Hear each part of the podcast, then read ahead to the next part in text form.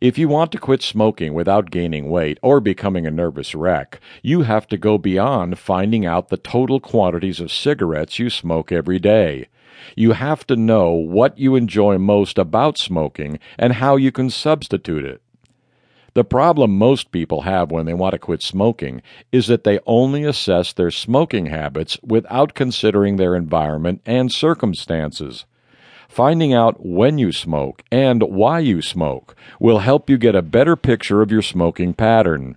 Learning how much smoking costs you per day would also help you get a better picture of what you are up against when it comes to quitting smoking.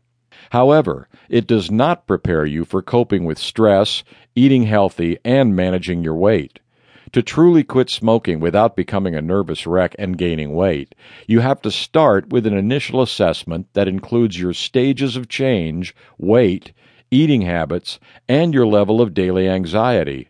Sadly, as you become more anxious and nervous because you can no longer rely on smoking as a coping mechanism to deal with stress, you may find yourself eating more and gaining weight. If you want to quit smoking without gaining weight or becoming a nervous wreck, you have to plan for all possibilities. You have to adopt strategies for quitting smoking that will help you to deal with anxiety and stress through other means while staying active and eating healthy. In this book, I will share with you the nine ways that will help you quit smoking without gaining weight and begin to live a transformed life you will find the methods and strategies natural and easy to understand and implement in your daily life. The first way is to help you remember the facts about smoking. Remember the facts about smoking. While you are still thinking about how you will quit smoking, it is important to remember the facts. First, learn the facts about some of the ways smoking can damage your body and your health. According to the National Cancer Institute, NCI, smoking changes your brain through nicotine.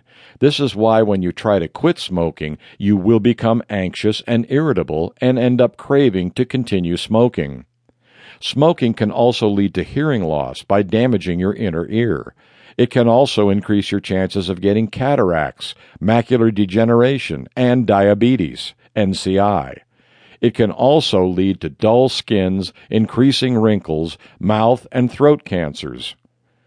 According to the NCI, smoking can also lead to increased blood pressure. It can also cause reduced blood oxygen due to increased carbon monoxide from cigarette smoke, sticky blood, and blood clots to the legs, heart, lungs, and brain. Smoking increases cholesterol and unhealthy fats in your blood vessels, potentially leading to heart attacks and strokes.